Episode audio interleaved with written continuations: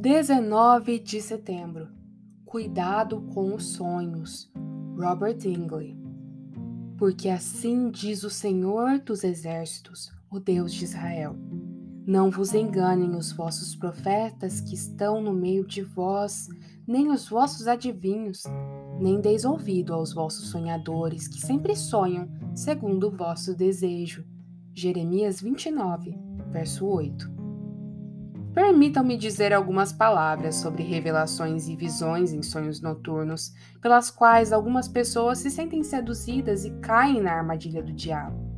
As visões e revelações deixam boquiabertos os familistas, os membros de uma seita antinomiana originária da Holanda, que chamam de liberalistas todos aqueles que estão sempre atentos às Escrituras chamam a palavra escrita de divindade inferior e manchada com tinta.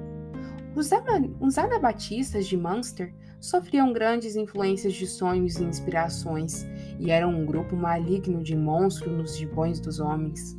Ímpetos violentos, movimentando-se para deter o avanço das escrituras, partem daquele que pode transformar em um anjo de luz. Tertuliano foi tristemente enganado por reverenciar Montano e Priscila como profetas, condenando todos os outros como pessoas das trevas. Antigamente, Deus revelava sua vontade por meio dos sonhos, mas hoje ele a revela por meio de sua palavra, à qual não se pode acrescentar nada até o fim do mundo. Irineu fala de alguns que se intitulam restauradores de apóstolos. Maomé diz que dialogou com o anjo Gabriel, cujas palavras estão registradas no Alcorão. Os reus Ressaites, diz Bullinger, afirmavam que receberam um livro do céu no qual todos os mistérios divinos foram revelados.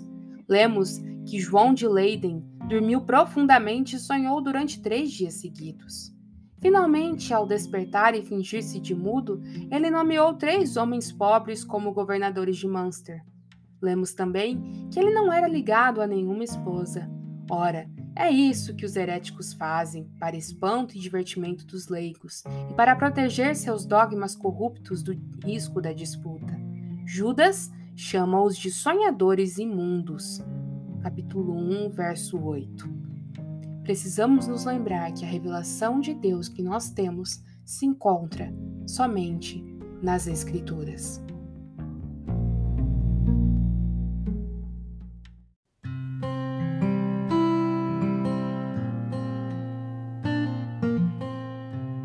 Você ouviu a leitura do devocional Dia a Dia com os Puritanos Ingleses, da editora Pão Diário. Uma leitura que você encontra aqui no Devoção Diária.